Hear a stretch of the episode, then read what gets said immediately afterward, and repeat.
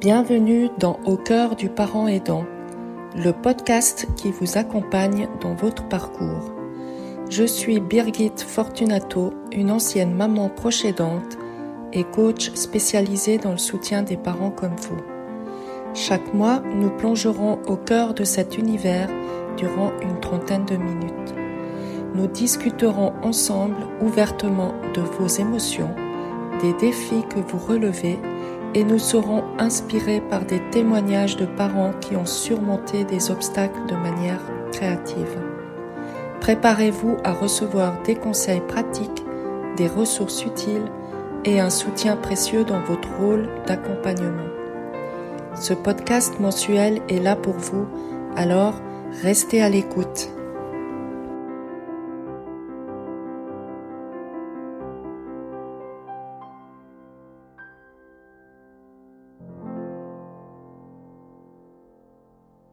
Bonjour Brigitte, je suis heureuse de partager ce moment avec toi. Bonjour Birgit, mais écoute, moi aussi, je suis ravie de partager ce moment avec toi. Ah bah, c'est super cool. Donc, pour te présenter, tu es une ancienne maman proche aidante, tu es coach, consultante, formatrice et podcasteuse depuis peu de temps. Tu habites Paris et ton parcours personnel a profondément marqué ta mission actuelle, celle de soutenir les personnes qui traversent des situations difficiles qu'elles n'ont pas choisies. Alors pour la petite histoire, en fait, on s'est rencontrés à Paris à l'occasion d'un bootcamp sur le podcast. Et c'est vrai qu'on s'est retrouvés euh, les deux euh, côte à côte, alors qu'on n'avait pas choisi du tout.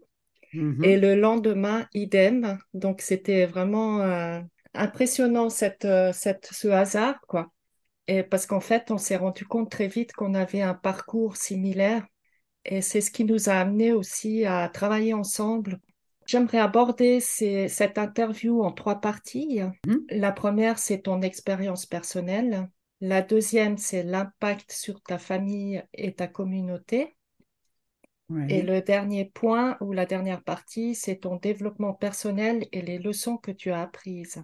En tant qu'ancienne maman proche aidante, quels ont été les défis auxquels tu as dû faire face euh, tout au long de la maladie de ton fils? Donc, pour pouvoir y répondre, je pense que c'est bien de mettre un peu le contexte. Comment, tu t'es retrouvée dans une situation de maman proche Effectivement, je pense qu'il y a différents contextes pour euh, accompagner son enfant malade. Euh, moi, Julien est tombé malade d'un cancer des os à l'âge de 14 ans et il est décédé de son cancer des os à l'âge de 16 ans. Donc, la situation de parents aidants, parents aidantes a été a duré deux ans pour ce qui me concerne. Et euh, donc juste pour raconter l'histoire euh, rapidement, parce que l'idée c'est pas de raconter la maladie, mais c'est plutôt euh, comment on l'accompagne. il est tombé, en fait c'est un garçon de 14 ans, mais plus d'un mètre 80, très grand, très sportif, qui s'est fait mal à un moment en jouant, et puis voilà, il se s'est pas plaint, et puis petit à petit, de fil en aiguille, il a eu mal de plus en plus, et trois mois après, on s'est rendu compte qu'il avait un, un cancer des os. Alors, les défis auxquels j'ai dû faire face, c'était à la fois intégrer ce qui se passait, le cataclysme que je prenais sur la tête, le coup de, massue que je prenais sur la tête, être avec lui et derrière lui pour l'accompagner parce que lui aussi prenait un coup sur la tête et en plus de la souffrance dans son corps. Et puis évidemment continuer aussi à accompagner mon mari et mon autre fils. C'est comment euh, on recrée un équilibre tous les quatre déjà. Ensuite, ça a été dans l'accompagnement, comment je gère ce que je ressens et ce que je me sens en capacité de faire et ses besoins. Et puis ensuite, il y a eu euh, toute la gestion médicale, euh, le monde médical, comment ça se passe, etc. Et le boulot à côté, et la vie de tous les jours, et les amis, et la famille. C'est comment on continue une vie dans un cadre comme celui-là qui, euh, tout d'un coup, est complètement chamboulé pour être au bon endroit, au bon moment. Mm. Et surtout, sachant que ma priorité, c'était d'être avec lui pour le soutenir. Comment tu t'es sentie? Parce que, en tout cas, personnellement, ayant vécu quelque chose de similaire, en fait, j'étais comme dans une bulle, comme si tout ce qui se passait à l'extérieur, tout ce qui n'était pas prioritaire, c'était quelque chose qui était, euh, oui, dans un autre monde. Et puis toi, tu euh. vises en fait un, point dans le brouillard. Oui, alors moi, euh, ma priorité, c'était lui, mon guide, c'était lui, c'est-à-dire que c'était son énergie et je m'accrochais à ça. J'étais pas dans une bulle, j'avais des petites phrases dans la tête qui me revenaient et qui étaient cette foutue maladie m'a piqué mon père, elle ne piquera pas mon fils. Donc, on va se battre. Et après, c'était aussi euh, tout ce que lui, ce dont lui a besoin. C'est important que j'ouvre au maximum le champ des possibles. On ne s'interdit rien, on continue à vivre. En fait, mon leitmotiv, c'était on continue à vivre et à bien vivre. Et on fait une place à cette maladie parce qu'on n'a pas le choix. Mais euh, dès qu'on peut vivre normalement, profiter de la vie, on continue à le faire. Donc, c'était vraiment ça mon, mon, mon driver, si je puis dire. En fait, ce qui s'est mis en place, c'est qu'on a parlé tout de suite très naturellement de ce qui lui arrivait nous, entre nous, avec les gens à qui on l'annonçait, parce que c'est quand même une bombe euh, quand on annonce que son fils de 14 ans qui respire la santé a un cancer des os. Euh, voilà, il y a des émotionnellement, effectivement, on a l'impression de, euh, de balancer des charges énormes autour de soi parce que tout le monde a peur pour son propre enfant, comme si c'était contagieux et quelque chose de cet ordre-là. Et donc, j'avais à cœur d'éloigner les ondes négatives. Mais en fait, j'ai pas eu tellement à le faire parce que la façon dont on assumait, ou en tout cas, je sais pas si c'est assumé parce qu'on n'assume jamais ça, mais dont on vivait ça ensemble et soudés faisait que les gens euh, étaient plutôt positifs autour de nous. Et je dois dire que pour avoir discuté avec des parents à Curie qui me disaient, euh, bah nous, il y a les gens qui nous évitent, euh, il y a des gens qui nous invitent plus, il y a des gens qui... Nous, on n'a pas du tout à gérer ça. Et pour preuve, symboliquement, Julien, il a annoncé à ses potes qu'il avait un cancer des os sur MSN en disant j'ai un ostéosarcome. Voilà. Donc c'était, on l'a mis dans la normalité. Ça faisait partie des choses qui nous aidaient nous à avancer au quotidien et à gérer le quotidien et à dire aux émotions restez là. Pour l'instant, on a un combat à mener et on verra plus tard. Quelque part, vous avez rationalisé cette, cette ambiance émotionnelle ou ce monde émotionnel, si je peux dire. C'est un peu, un peu ça. Alors oui, il y a rationalisé. Je sais pas si on s'est pas dit comme ça. Moi, j'ai géré. En tous les cas, je sais que j'ai des endroits pour le gérer parce que je me suis dit c'était très, euh, oui, très opérationnel en fait. Parce que mmh effectivement, euh, la priorité, j'en perds ma voix, c'est lui. Euh, et du coup, je peux pas me laisser euh, distraire ou, euh, ou, me disperser de mon job. Et mon job, c'est un job de mère. Je suis là, je le suis, je l'accompagne, je lui donne confiance, je lui donne de l'énergie, je lui donne de la, du, positif. Et, et je m'occupe aussi, bien sûr, de mon autre fils, etc. Mais du coup, euh, oui, il y avait vraiment cette, cette, dimension de chaque chose à sa place pour avancer. C'est mode combat, en fait. Mmh et du coup, Donc les émotions, on les laisse venir si elles sont positives et si elles servent à quelque chose. Ouais. Et donc, quand tu parles de combat, pour moi, ça me fait penser à l'énergie. Donc, forcément, ça impacte ton énergie. Comment tu as fait face par rapport à ça? Bah, L'énergie, j'en ai eu des tonnes, en fait elle est arrivée peut-être presque plus que d'habitude parce que à partir du moment où j'étais en mode euh, warrior, il y avait quelque chose.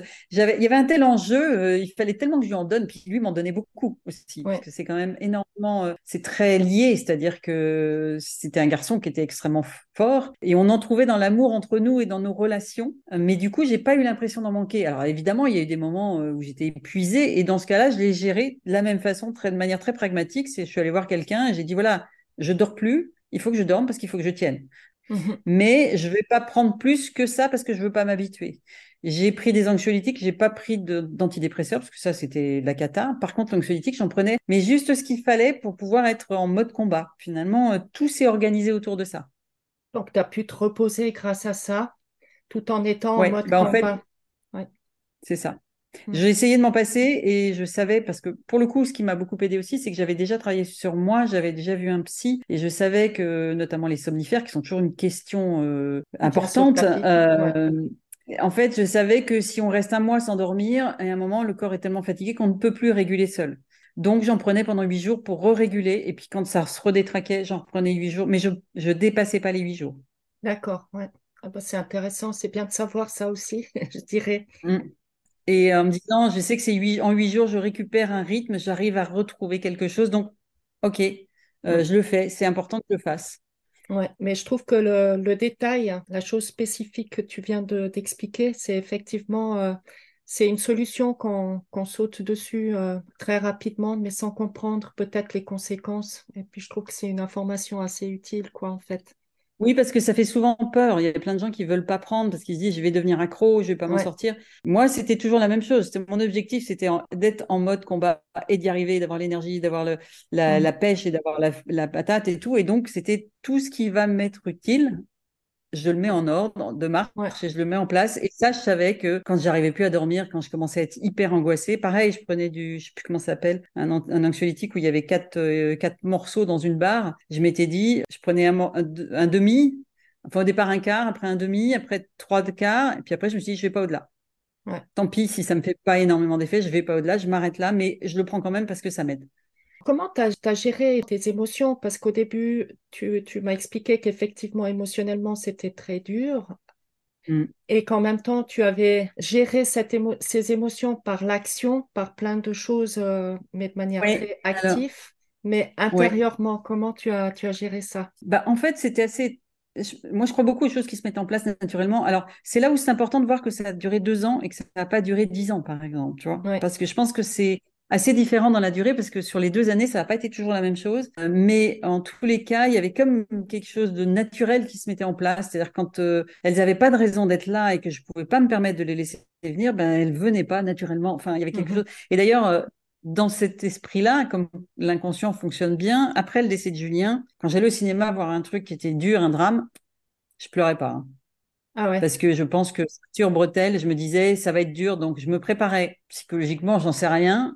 Par contre, parfois, j'allais voir une comédie, il y avait une petite, une petite scène super sympa à la fin, et là, je pouvais fondre en larmes parce que je m'étais fait cueillir par surprise. Donc, je pense qu'il y a quelque chose de cet ordre-là qui se met en place. Voilà, là, je peux pas me permettre, donc, ben, j'y pense même pas, en fait. Mhm. Et puis après, j'avais des manières de les gérer. C'est-à-dire que j'avais des endroits où je les lâchais. Tu lâchais quelque euh, part. J'avais, euh, alors, le psy, je voyais, voilà, le psy que je voyais, euh, quelque chose autour du corps, parce que c'est extrêmement important de lâcher les émotions euh, au niveau du corps. Et donc, c'était des, des, cours plus ou moins de, de massage, etc., mais qui me permettaient de, là, pour le coup, euh, mon corps, je, je déchargeais beaucoup dans ces endroits-là, qui étaient un endroit spécifique. Pour mon mari, ça a été le massage. Lui, mmh ça n'a pas fait sortir forcément les émotions, mais ça a les faire les, évacuer de son corps d'une certaine façon. J'avais des copines avec qui j'avais, pareil, euh, différentes euh, sources de soutien, dont certaines avec lesquelles on faisait du noir. Mais c'était une manière de faire sortir les mmh émotions. Tout à fait. Ouais, ouais. Chacun sa mmh. méthode, en fait. Voilà. C'est ça le plus compliqué, c'est de trouver sa méthode. Et moi, ma grande chance, c'est que j'avais travaillé sur moi avant et que je pense que je me connaissais un peu. Mhm. C'est vrai que dès qu'on parle d'émotion, en tout cas dans, le milieu professionnel, on ne parle pas vraiment d'émotion, on doit être rationnel. Il n'y a pas vraiment de mm. place pour ça. Et puis, euh, c'est vrai que pour, je pense pour beaucoup de personnes, ils ne savent pas nécessairement qu'est-ce que c'est. On connaît mm. les, émotions de base, la, colère, la peur, la tristesse, etc. Mais d'arriver à nuancer euh, de manière plus, plus fin, l'émotion, parce qu'après, il y a toute une déclinaison, c'est aussi une connaissance de soi finalement, d'apprendre mm. ça. Et c'est que lorsqu'on le vit qu'on arrive à vraiment à mettre le doigt. Mm, mm. Sachant que c'était euh, effectivement, euh, voilà, à chaque fois que ça me détournait de mon objectif, euh, j'arrivais à trouver un moyen d'évacuer cet obstacle en fait par le corps, euh, par, euh, enfin voilà, c'était les émotions de la même façon qu'on parlait tout à l'heure de l'énergie. C'est des choses qui se verraient un peu euh, en fonction. Et, et, et, en même temps, je pense qu'on ne pas forcément la façon dont on réagit. C'est quelque chose qu'on a en soi. Pour moi, c'est des révélateurs de qui on est, chose. Et c'est vrai que et dans des dans des périodes comme ça, c'est-à-dire que effectivement l'adrénaline elle est à son comble parce que c'est on est en permanence entre la vie et la mort quoi. C'est comme si on vivait deux ans euh, avec l'idée qu'on peut qu'on peut mourir demain et que mm. et que la maison va prendre feu et qu'il y a il y a un cataclysme, un truc imminent, une tempête imminente qui va exploser. Ben forcément ça ça puise de l'énergie, mais il y a quelque chose qui se met en ordre de marche pour essayer de tenir. Et c'est pour ça que je, je redis que deux ans parce qu'à la fin, c'était quand même beaucoup plus compliqué. Parce qu'à la fin, on essayait plein de trucs, parce qu'à la fin, on se rend compte qu'on n'y arrive pas, parce qu'à la fin, on se dit, euh, on, va vers la fin et donc euh, on n'a pas envie de l'envisager. Mm. Et là, il y a quelque chose qui s'épuise, qui se fatigue. Euh, et, en même temps, on se dit, mais comme si on avait envie quelque chose qui s'arrête, quoi. Et en même temps, on se dit, mais c'est pas possible. Je ne peux pas imaginer ça. Il y a ce et puis après, dans le couple, ouais. Et, et, et, après, dans le couple, il y a quelque chose qui fonctionne aussi de vase communicant. C'est-à-dire que, alors, à la fois, on est seul avec sa souffrance parce que chacun a une souffrance intérieure différente et chacun a une manière de réagir différente. Et c'est intéressant dans la place que prend l'un et l'autre par rapport au couple et selon la, la période. Moi, j'étais en mode warrior et du coup, mon mari était euh, derrière, il s'occupait plus d'Alexandre. Il était peut-être moins au front, même s'il était complètement présent et il avait vraiment sa part. S'il y avait des moments où moi je lâchais, hop, lui est remonté au créneau. Ah ouais, ça c'est chouette. Et je, me suis, et je, me suis, rendu compte au début qu'en fait, je lui laissais pas de place. C'était tellement, euh, je voulais tellement tout maîtriser pour arriver au bout du truc que je me suis dit, mm-hmm. mais en fait, quelle place je lui laisse? Et puis, dès lors que j'ai eu, moi, un moment de défaillance ou un moment de faiblesse, eh ben, hop, il y avait quelque chose qui, chez lui, d'une énergie qui remontait, qui revenait. Et, Mhm. donc, euh, et notamment vers la fin, où moi j'avais plus de mal, c'était assez intéressant de voir ça. Parce qu'effectivement, le couple, ben, c'est un sujet aussi dans ce genre de Tout à situation. fait. Tout à fait. Et c'est vrai qu'on ne sait pas à l'avance comment l'un et l'autre va réagir. Mm. Et on ne s'attend pas au moment aussi où il y a un changement de réaction. Donc, euh, c'est vrai que c'est encore, je dirais pas une difficulté, mais c'est un élément à, à prendre en À prendre en compte. Ouais, Bien sûr. Parce que la façon dont, dont on interagit autour de l'enfant malade, elle est source soit de soutien, soit de, de contraintes supplémentaires. C'est-à-dire que moi, j'ai j'ai le souvenir de quelques fois euh, le soir où je rentrais, parce que moi, je continuais à bosser, euh, je rentrais du boulot et Laurent rentrait du boulot et que il était tellement dans sa souffrance et moi dans ma souffrance que la communication n'était pas possible. Donc, euh, euh, du coup, ben, dans ce cas-là, c'est plutôt que de se prendre de chou, c'est chacun se retire et, et c'est OK. C'est OK Mais aussi. c'est des petites choses qui se mettent en place au fil du temps et qui au début peuvent être, ou quand on a besoin d'aide et qu'on on voit que c'est bah, c'est pas possible en fait. Et bah, comment je réagis? Est-ce que j'accepte que l'autre il puisse pas non plus Et, et Mhm. comment on... Voilà, il y a tout ça qui se pose comme question. Avec en, en focus euh, la santé de ton fils, quoi. C'est ça qui fait que fait. ça met une, euh, je, dirais quand même une pression Ah parce que c'est ça l'objectif. Et puis si on sent que ça flanche d'un côté ou de l'autre, bon, ben, je pense déjà à la culpabilité de pas arriver à Bien sûr. faire face ponctuellement. Mm. Peut-être cette pression ou ce, ce fardeau supplémentaire en fonction de comment votre conjoint se euh, Oui, c'est ça. Bah, si c'est source de friction, Mm. Parce que quand on est fatigué, quand on, souffre, quand on n'en peut plus, ben on n'est pas, on est agressif ou on est, Mhm. enfin on, voilà, on est, on donne pas le meilleur de soi. Donc, ben, quand en face on n'est pas en capacité de recevoir, ben forcément ça, ça, ça pèse. Mhm. D'un côté comme de l'autre, hein, d'ailleurs. Mais euh, et puis mon autre fils aussi, parce que lui, il fallait qu'il trouve sa place, il fallait qu'il continue à vivre, il fallait qu'on continue à s'occuper de lui, qu'on lui dise qu'on l'aime, Mhm. qu'il sente que tout le monde n'était pas, qu'il n'était pas oublié dans l'histoire. Donc euh, c'est tout ça qui prend de l'énergie en fait. Hein, c'est Ouais, vraiment de et puis qu'on puisse être à l'écoute aussi pour lui, parce que bah, il a des choses à dire, il a des choses à, à vivre, euh, c'est compliqué. Donc, euh, Ouais, involontairement, on a attaqué la, la deuxième partie, mais c'est très bien. Comme ça, il y a eu une transition fluide. alors je suis un peu spécialiste de, de me balader dans les parties, moi, sans tenir compte de la structure, j'en suis Il n'y désolée. a pas de souci. Ouais. Tu as parlé justement d'un soutien très fort familial. Tu as également mentionné le fait que, en fait, tu avais plutôt un environnement positif et non pas nocif. Est-ce que ça, ça, je pense, j'imagine bien que ça t'a bien aidé aussi, hein, pour traverser parce que tu avais des endroits où tu pouvais aussi déposer par la parole. Alors oui, j'avais euh, bah, un psy, mais j'ai changé de psy en cours de route parce que le premier, euh, c'est celui que je voyais pour moi. Et en fait, à un moment, j'avais l'impression que, alors, sans prétention, en tout cas, j'ai l'impression que mon discours positif, il me suivait pas dans ce discours positif. C'est-à-dire que sans doute que j'étais moi dans un discours peut-être trop positif parce que je voulais y croire. Et j'avais l'impression qu'il m'aidait plus du coup, qu'il me tirait vers le, vers, vers le, Vers le pas vers le bas. bas, mais et du coup, je suis allée voir une autre psy qui était spécialisée dans l'accompagnement des familles d'enfants malades, enfin de, de, de malades, et elle, elle m'a beaucoup aidée. Euh, On était dans quelque chose de tactique même. euh, Dans, enfin voilà, il y avait, il y avait ce que je ressentais, mais il y avait aussi quelque chose de tactique. Et puis j'avais deux, trois amies, donc une avec qui je faisais de l'humour, une avec qui euh, c'était euh, de l'écoute. Elles avaient chacune leur fonction en fait. Hmm. Elles ont été présentes tout le temps, donc ça, ça a été important. Il y avait cet espace là euh, sur le corps, là où je faisais de la gym et où j'étais. euh, mais ça, c'était. Je crois que ça a été mon plus grand allié. Et je pense que Mhm. si on a dépassé ensuite après le décès de Julien et réussi à vivre tous d'une manière sans culpabilité en fait et sans regret et en ayant géré nos émotions, je pense que c'est très lié à ces séances quand même. Ouais. Qui, qui était, moi, je suis convaincue que le corps ne ment jamais et que si on n'évacue pas les choses du corps, ben voilà. Donc il y avait ça et euh, il y avait le bureau qui était important aussi d'aller bosser. Mhm. Et même vis-à-vis de mon fils, euh, il m'avait toujours vu bosser, donc il comprenait pas que je sois là dans les parages. Euh, donc j'allais au bureau. Alors évidemment, après, il y avait le soutien de la famille plus large, c'est-à-dire ma mère, ma belle-mère qui était à la retraite et qui, ma mère est venue passer des jours, elle dormait à- dans, dans la- le bâtiment des parents à Curie. J'ai fait en sorte que Julien ne soit jamais seul à partir du moment où il est tombé malade. Ouais. Donc il y avait toujours quelqu'un avec lui, même si c'était pas moi, il y avait toujours quelqu'un. Donc ça, c'était effectivement très important. Et ensuite, dans, leur, rap- dans le rapport aux autres, en fait, on rassurait beaucoup les autres. Alors on me disait, mais quand même, c'est pas à toi de les rassurer. Mais je disais, mais en fait, c'est à moi que je fais du bien en faisant ça. Parce qu'il n'y a rien de pire quand on parle d'une maladie, qu'on annonce quelque chose, de voir la peur dans les yeux des gens. Oui, oui. parce qu'on se dit, là, c'est l'enfer. là, il est en train de se dire que je vais vivre l'horreur. Donc, euh, on se montrait tous très rassurants. Enfin, en tout cas, pas forcément rassurants sur l'issue, mais sur la façon dont on vivait les choses, en se disant, vous inquiétez pas, on prend en charge pour les rassurer et pour qu'ils nous renvoient finalement. Euh, alors, je dis ça maintenant. Hein, sur le moment, euh, je n'analysais pas ça comme ça. C'était, je sentais qu'il fallait que, voilà, je sois campée sur mes positions pour m'aider à tenir. Mmh mais je pense que c'était effectivement pour pas avoir ces regards de peur, de d'inquiétude, de mais ma pauvre, tu rêves complètement, ça va mal finir, etc., mmh etc. même limite, je pense que quand il y en avait, je les voyais pas, quoi. Mais euh, ça t'aurait presque plus plombé, quoi, en fait. Ah ouais. ouais ça me coûtait moins de les rassurer que de recevoir euh, leurs angoisses. Mhm. J'entends qu'à l'extérieur, justement, vous aviez une, une attitude positive.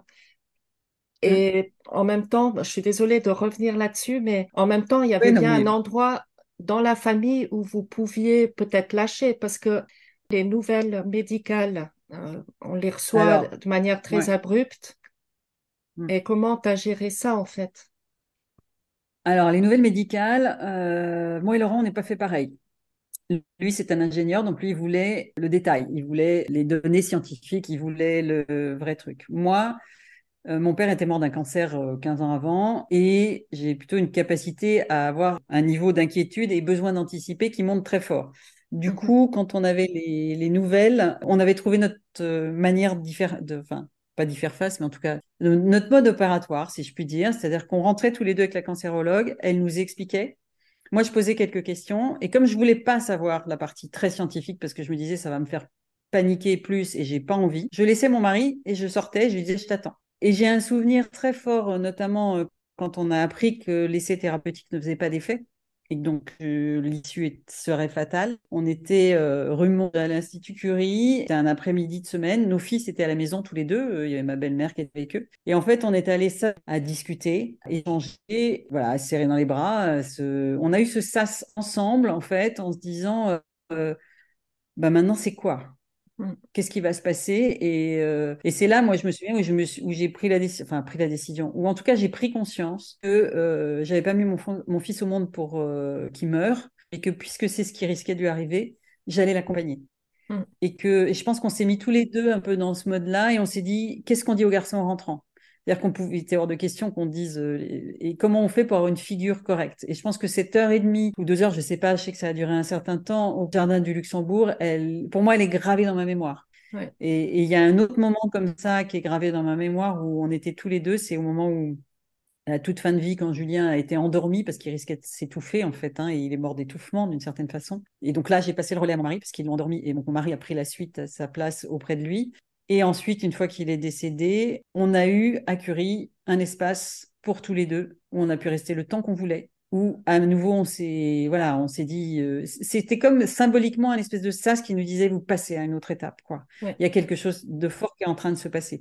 Et ces moments là ces moments d'échange en intimité en fait mais en étant dans un lieu finalement euh, enfin on savait que notre fils était pris en charge ou qu'il y avait des on n'était pas sur tous les fronts on était vraiment que tous les deux. Je pense pour le coup c'est des moments de couple très très forts. Ouais même si chacun pleurait et chacun et on se serrait dans les bras et en même temps on pouvait pas épancher la peine de l'autre. Mais euh, le fait de l'avoir partagé, de l'avoir vécu, je pense que c'est quelque chose qui, voilà, en tout cas pour moi c'est gravé et c'est des moments fondamentaux. Ouais, qui t'ont aussi peut-être amené à justement changer de voix. C'est peut-être vers ça que j'aimerais qu'on parle. oui, alors effectivement, ce qui m'a aidé à survivre à Julien euh, avec une vie qui aujourd'hui est profonde et rayonnante, je tiens à le dire, même si ça peut paraître euh, un peu bizarre, c'est que euh, je me suis dit, ce truc-là, faut qu'il ait du sens, quoi. C'est-à-dire que ça mm. peut pas être gratuit, ça peut pas être arrivé pour rien. Et donc, qu'est-ce que j'en fais? C'est quoi ma mission à partir de ça? Ce que j'ai vécu pendant deux ans, moi, je me suis découverte très différente pendant ces deux années d'accompagnement de, la maladie. Je me suis découverte combattante, forte, puissante, alors qu'avant, je doutais de tout. et je me suis dit, ça veut dire qu'on a tous un peu ça en nous. Et donc, moi, ça faisait longtemps que j'avais envie d'être coach. Je me suis dit, maintenant, c'est plus est-ce que je serai coach? C'est une question de temps. Je ne sais pas quand, mais je sais que je le serai. Et je le suis devenu, euh, finalement, euh, quatre ans après. J'ai mis quatre ans pour euh, parce que j'avais un deuil à faire et à l'époque, au moment où je me disais ça, je le zappais. Et ça fait maintenant 16 ans que, enfin 17 ans maintenant que Julien est décédé. Et en fait, finalement, le... mon cheminement, c'était de dire, je veux que mon expérience de vie soit alignée avec mon expérience professionnelle. C'est-à-dire que ce soit, je sois la même personne partout et que ce que j'ai vécu dans mon expérience de vie, je l'amène dans mon, dans mon job.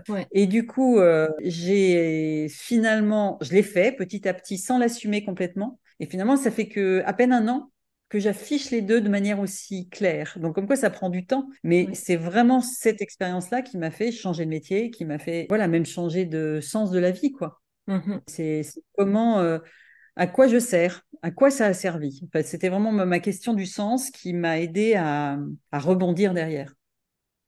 Et le deuxième point, c'est quand même la création de ton podcast, Étincelle de vie, bah, qui est aussi quelque part un prolongement. Oui, oui, tout à fait, qui, qui pour moi est la, le prolongement et, et justement l'alliance entre les deux, puisque j'ai toujours été, même dans mes coachings, euh, dans des situations, des caps à passer, des moments difficiles, soit des conflits, soit des choses où, où euh, on est dans l'authenticité, où on est face à soi-même. Mais finalement, je, voilà, le deuil à côté de ça, en entreprise, on n'amène pas le deuil, quoi. On n'amène pas ce genre de choses. Et, euh, et en créant Étincelle de vie, c'est vrai que j'ai trouvé le truc qui me fait dire maintenant, c'est comment, face aux épreuves et malgré les épreuves, on arrive à se construire une vie belle et sereine. Et du coup, ce podcast, pour moi, d'abord, c'est j'ai le sentiment de faire un cadeau aux gens et je te remercie parce que tu me fais un cadeau aujourd'hui en m'interviewant parce que le fait de raconter une histoire comme ça, je trouve que c'est c'est un cadeau de la vie de pouvoir le en avoir une trace, quelque chose de mm-hmm. Euh, et, je vois les gens que j'interviewe à quel point ça, ça, les aide aussi à faire un peu le, bilan, à regarder ce qui s'est passé, à en tirer des enseignements. Et c'est euh, finalement le deuil en soi, mais ce n'est pas que ça, c'est toutes les épreuves de la vie. Parce que je voulais pas être que dans euh, le deuil, la mort, la vie, etc. Parce que je trouve que c'est lourd. Et moi, je suis quelqu'un de vivant, je suis quelqu'un qui est positif. Et du coup, alors même si le burn-out et la faillite, c'est pas forcément plus gai, mais en tous les cas, c'est comment mon propos, c'est d'interviewer des gens bah, que j'ai pu accompagner, effectivement, qui, qui, ont traversé une épreuve, qui leur a paru sur le moment impossible à traverser et qui finalement les a construits derrière. Et c'est ça, parce que je suis convaincue, moi, que les gens, ils ont de la force en eux, mais qu'ils ne la soupçonnent pas. Et donc, oui, aujourd'hui, je peux dire que je suis pleinement alignée entre qui je suis, ce que je fais et ce que j'ai envie d'apporter au monde. Et je dirais, toi, la première, tu savais pas les compétences ou tu les as découvertes. C'est vrai que c'est souvent dans l'épreuve qu'on, en fait, on doit, on doit sortir de, de notre, c'est peut-être pas le bon terme, le, la, la carapace, mais de nos automatismes. En fait, tout ce qui nous a conduit jusqu'à présent, là, en fait, il y a plus de chemin, il n'y a pas de mode d'emploi, donc on est obligé de, de faire sortir, en fait, tout, quoi. Qui on est. Oui. Et, c'est vrai que c'est super important ce que tu viens de dire parce que avant, si j'étais pleine de doutes, c'est que j'avais plein de modèles hein, et je me disais, oh là là, je vais pas arriver à faire ça, je suis pas aussi bien que ça. Je peux... Là, c'est une situation totalement inédite où personne ne l'a traversée avant moi, ou en tout cas pas de cette façon. Ouais. Et du coup, bah, c'est ce qui fait qu'on est soi-même. Et c'est ce qui fait qu'on avance. Et d'ailleurs, c'était étonnant parce qu'après la maladie et le décès de Julien, j'avais l'impression que côté boulot, ça allait tourner, hein, parce que je me suis dit, maintenant que j'ai traversé ça, je suis capable de traverser tout. Et en fait, quand j'étais revenue dans des choses un peu plus normales, il y a des vieux automatismes qui revenaient et j'ai mis vachement de temps à, retrouver cette force-là, en mm. fait. Et c'est là où j'ai senti la différence entre me battre pour euh, montrer au monde que je peux être comme ça et être comme ça. C'est vraiment la différence pour moi. Et, ça, ça fait aussi partie, alors pour le coup, du travail de deuil, mais c'est vrai qu'au début, j'ai vécu sur la force que Julien m'avait donnée, sur la force que j'avais pendant ces deux ans. Et puis il y a eu un moment bah, où l'énergie, elle m'a manqué. Donc euh, j'étais un peu, je lui disais, bon, bah voilà, et du coup, maintenant que cette histoire euh, est terminée, je suis qui, je fais quoi? Mm. Et puis petit à petit, je vivais pour, euh, en fait, je vivais pour Julien. Et aujourd'hui, je vis avec Julien pour moi. Mm. Et c'est vraiment la différence et je sais qui je suis et ça me donne euh, beaucoup de force. Et c'est ça qui fait que la vie après peut être profonde et rayonnante. Elle est plus profonde qu'avant parce qu'il y a un supplément d'âme, entre guillemets, j'ai envie de dire, qui, qui, est là, mm. de par ce qu'on a traversé. Et d'où l'importance d'être aligné entre la vie professionnelle, entre ce que je suis et ce que je fais quelque part. Tout à fait. Parce que quand on a traversé ce genre de, de, de situation, on peut même si on retombe dans un ancien schéma pendant quelque temps, il y a une insatisfaction qui grandit et puis on, c'est comme si on s'aime pas comme on est parce que c'est comme si on, oui, il y a un manque de cohérence en fait. Mm. avec les choses fortes qu'on qu'on a, qu'on a vécues par le passé. Et donc, toi, ça s'est passé en 2006, c'est juste? Ouais, il est décédé en 2006, Julien. En ouais. 2006. À l'époque, euh, la notion de projet danse, je pense pas qu'on entendait Ah, parler. bah, non, pas du tout, mais même encore il y a deux ans, tu vois. Ouais. Je me suis jamais considérée comme une proche aidante. Mhm. C'est finalement, bah, au travers de ton podcast, au travers de, il y a quand même des choses qui montent depuis deux, trois ans, qui sont, il y a des mesures qui ont été prises, il y a un certain nombre de choses qui sont Mhm. mises en évidence. Mais pour moi, euh, oui, je m'identifiais pas là-dedans, en fait. Et effectivement, à l'époque, personne n'en parlait. Alors, il y avait quand même, euh, moi, j'ai pas eu du tout recours, mais il y avait quand même déjà des associations de parents d'enfants malades, il y avait des choses comme ça, mais qui étaient des soutiens, je pense, euh, psychologiques, etc. Mais, mais le mot de proche aidant n'était pas aussi clair, aussi nommé, en tous les cas. Ouais. Mm. Et, et, et si je te parle de post-aidance, encore moins. De post-aidance, Oui, je c'est de- après, c'est après la- ton rôle. Et c'est marrant parce que cette semaine, j'ai parlé avec une personne justement qui, qui disait, mais oui, mais la, la post-aidance, personne n'en parle. Comment tu te Qu'est-ce que tu appelles reconstruis? post-aidance C'est Ah oui, en- comment tu te reconstruis après? Ouais. Voilà, parce qu'il y a quand même une Mm. rupture. Autant il y a un choc au départ avec la nouvelle, autant Oui. il y a une rupture Oui. après. Tout à fait. Ben, il y a un vide qui s'installe. C'est-à-dire que Ouais. ta vie est totalement euh, happée par ça. Et puis derrière, il y a comme un vide qui s'installe. Alors, c'est là où c'est important, euh, notamment quand il s'agit d'un enfant, d'en avoir d'autres, je pense, parce Oui. que la vie continue et que les enfants, c'est la vie, même s'ils ils commencent à être grands. Et effectivement, là, euh, moi, c'est un peu ce que j'accompagne, du coup. C'est effectivement, une fois qu'on se retrouve démuni de tout ça, comment on reconstruit une vie? Et ça prend du temps.